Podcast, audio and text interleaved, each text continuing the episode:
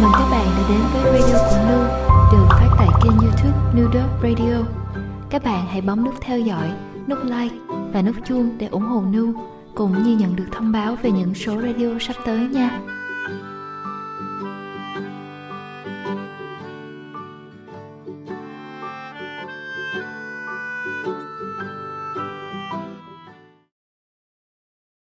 Xin chào tất cả các bạn thính giả của New Radio Show Hôm nay là một ngày trời mùa đông lạnh Tôi thì cũng không được khỏe trong người cho lắm, Nên tâm trạng cũng ẩm ương. Vậy là lại nổi hứng thu âm một bài viết của tác giả Khải Đơn, Về khủng hoảng tuổi 30 Bài viết này nằm trong cuốn sách mới xuất bản của Khải Đơn, Có tên là Đi thật xa, trên một chiếc camper.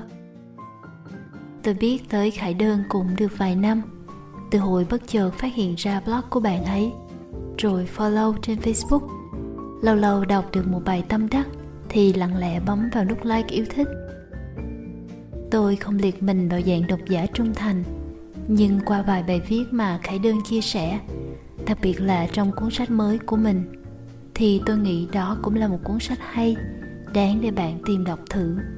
Biết đâu quyển sách này lại có thể giúp bạn thấy đồng cảm với những tâm trạng mà mình đang có, giống như tôi hãy có thêm động lực cho mình để thực hiện những chuyến đi khám phá bản thân dù ngắn hay dài.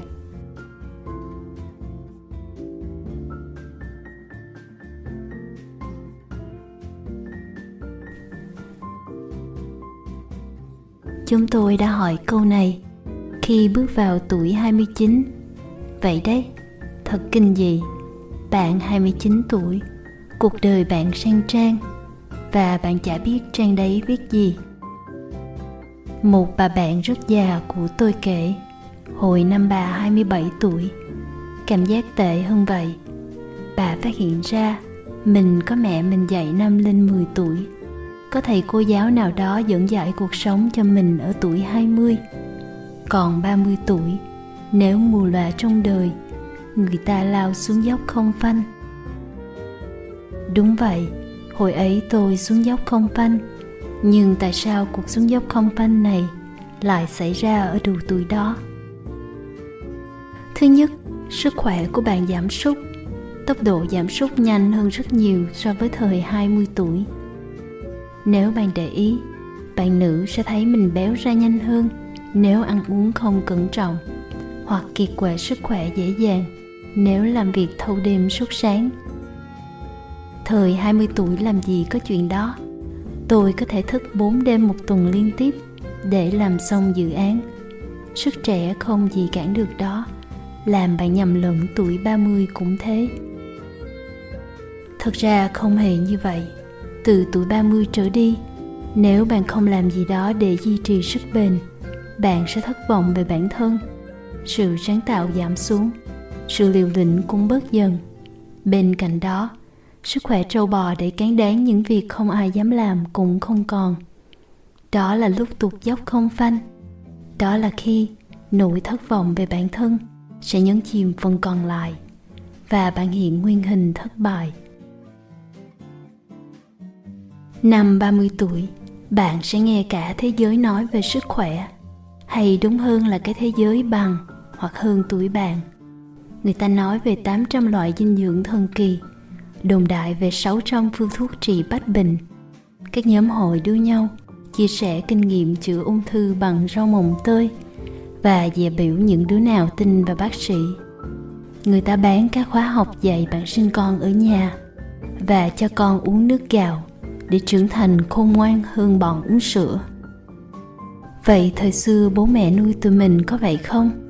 Tất nhiên là có bố mẹ cũng từng thủ đủ chiêu trò thiên hạ đồn lên mình khi họ sinh ra mình. Hên sao, họ thành công và tụi mình lớn khỏe mạnh. Nhưng điều đó không có nghĩa là mọi lời khuyên kỳ quái, dị dạng về dinh dưỡng, sức khỏe, chữa bệnh đều nên đem ra áp dụng vào bản thân. Và yên tâm là ta sống thọ trong tuổi, không cần uống thuốc nha. Ở tuổi 30 những biến thể của niềm tin cùng méo mó rất kỳ quặc. Có người tôi biết đang bình thường, tự dưng bỏ ăn mọi thứ. Ăn chỉ mỗi gạo lứt muối mè suốt 8 tháng. Sau đó bạn bị sụp cân trầm trọng, chán ăn. Đơn giản thôi, cơ thể thiếu dinh dưỡng. Nó cần nhiều hơn chỉ có tinh bột và vài loại chất trong muối mè. Nó giống cái cây, bạn không thể cứ tè vô cái cây và nghĩ là đủ dưỡng chất rồi suy nghĩ về dinh dưỡng không có đường tắt hay nghe đồn là được. Nó đòi hỏi người ăn phải đọc, phải tính, phải cập nhật bằng nghiên cứu khoa học trên tạp chí uy tín. Và ngay cả cái kiến thức này cũng thay đổi vài năm một lần, chứ không phải nhất nhất nguyên vẹn từ thời tiền sử đến hiện đại. Hiểu cơ thể mình, hiểu thứ mình ăn vào, có kiến thức với điều mình tin tưởng không phải nghe người bán thực phẩm chức năng ca ngợi, món đó lên tận trời, xong mua về ăn, và tin là nó bổ chính kiếp. Năm 30 tuổi, bạn sẽ thấy thế giới nói về cái chết. Với tôi, đó là thời điểm khó khăn, vì tôi bắt đầu trải qua cảm giác tiện chân những người thương quý ra đi.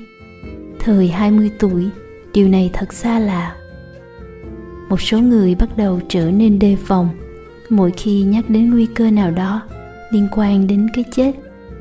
Sự đề phòng này sẽ tăng dần đến mức cảnh giác cực đoan. Bạn tin rằng mọi thứ đều có thể làm mình chết. Bạn tin mọi nguy cơ đều có thật. Bạn sợ chết. Bạn sợ người yêu quý của mình chết. Và bạn vẽ ra vòng tròn an toàn, lẫn quẩn trong đó. Tin rằng mình sẽ sống mãi trong đấy vậy là cuộc sống ngừng thú vị. Kẻ phiêu lưu 10 năm trước đã thay bằng bậc phụ lão ghi chặt bản thân sau vòng tròn an toàn. Kẻ dũng cảm bảo vệ cho công việc mình yêu thích đã thay bằng người công chức nuốt mọi bậc dọc vào trong để an toàn không bị phương hại. Năm 30 tuổi, bạn nhận ra mình chẳng hào hứng trước điều mới mẻ nữa. Nếu đi du lịch nhiều, bạn bắt đầu đoán được nơi sắp đến ra sao. Nếu làm chuyên môn nhiều, bạn dần nhận ra mình thực hiện lại các việc cũ, chẳng thay đổi gì, chỉ khác là giờ mình giỏi hơn. Trong cuộc sống, bạn bắt đầu nhận thấy những tính cách người mình gặp lặp lại. Người này khó tính, kẻ kia ồn ào, đứa này hay chơi khăm bạn phân loại và né ra những kẻ làm phiền với tôi. Tuổi 30 đến, buộc tôi phải chuyển qua học thứ mới. Vì nỗi sợ sẽ hao mòn và kiệt quệ trong thói quen công việc cũ, chuyên môn cũ, suy nghĩ cũ. Tôi tự chặn đánh giá về người khác lại trong tích tắc họ xuất hiện và tương tác. Tôi không được coi họ là khó tính, là độc đoán, là ác ý. Tôi sẽ khám phá họ dần dần. Lối mòn thật đáng sợ nhưng đáng sợ hơn là khi ta an tâm, nộp mình cho suy nghĩ lối mòn và cũ kỹ đó. Nếu ta ngừng khao khát điều mới mẻ, sự cũ kỹ sẽ ăn ruộng đời sống trước mặt. Năm 30 tuổi, bạn án chừng được hệ quả mình sắp gây ra. Nếu chọn hành động nào đó, đây là điều tuyệt diệu. Không phải để ta né tránh, an toàn, mà để chuẩn bị tâm thế đón nhận những gì có khả năng xảy đến. Hồi 17 tuổi, tôi nghe nói những người đủ bản lĩnh đón nhận bất trắc là người dũng cảm. Đừng sợ, khi 30 tuổi, bạn đã kịp hóa thành khổng lồ. Bạn sẽ hiểu rõ về tương lai gần và dường như biết mình đủ sức chống chọi điều gì.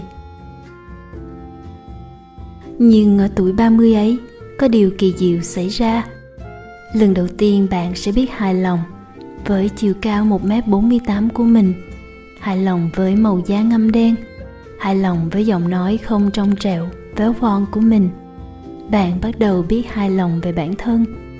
Có lẽ đứa bé hay ăn vạ tuổi 20 muốn tranh giành cả thế giới để biết nó là ai khi tuổi 30 đến. Có lẽ kẻ kiêu ngạo, tưởng mình là trung tâm địa cầu, đã biết nó là ai giữa thế giới. Bạn bắt đầu tin tưởng vào điều mình có thể thực hiện bằng tri thức kinh nghiệm và thư viện những điều nạp vào đầu cả chục năm trước. Bạn biết bản thân là duy nhất độc đáo và thú vị. Ở tuổi này thì nên đi chinh phục thế giới tiếp. Chứ làm gì?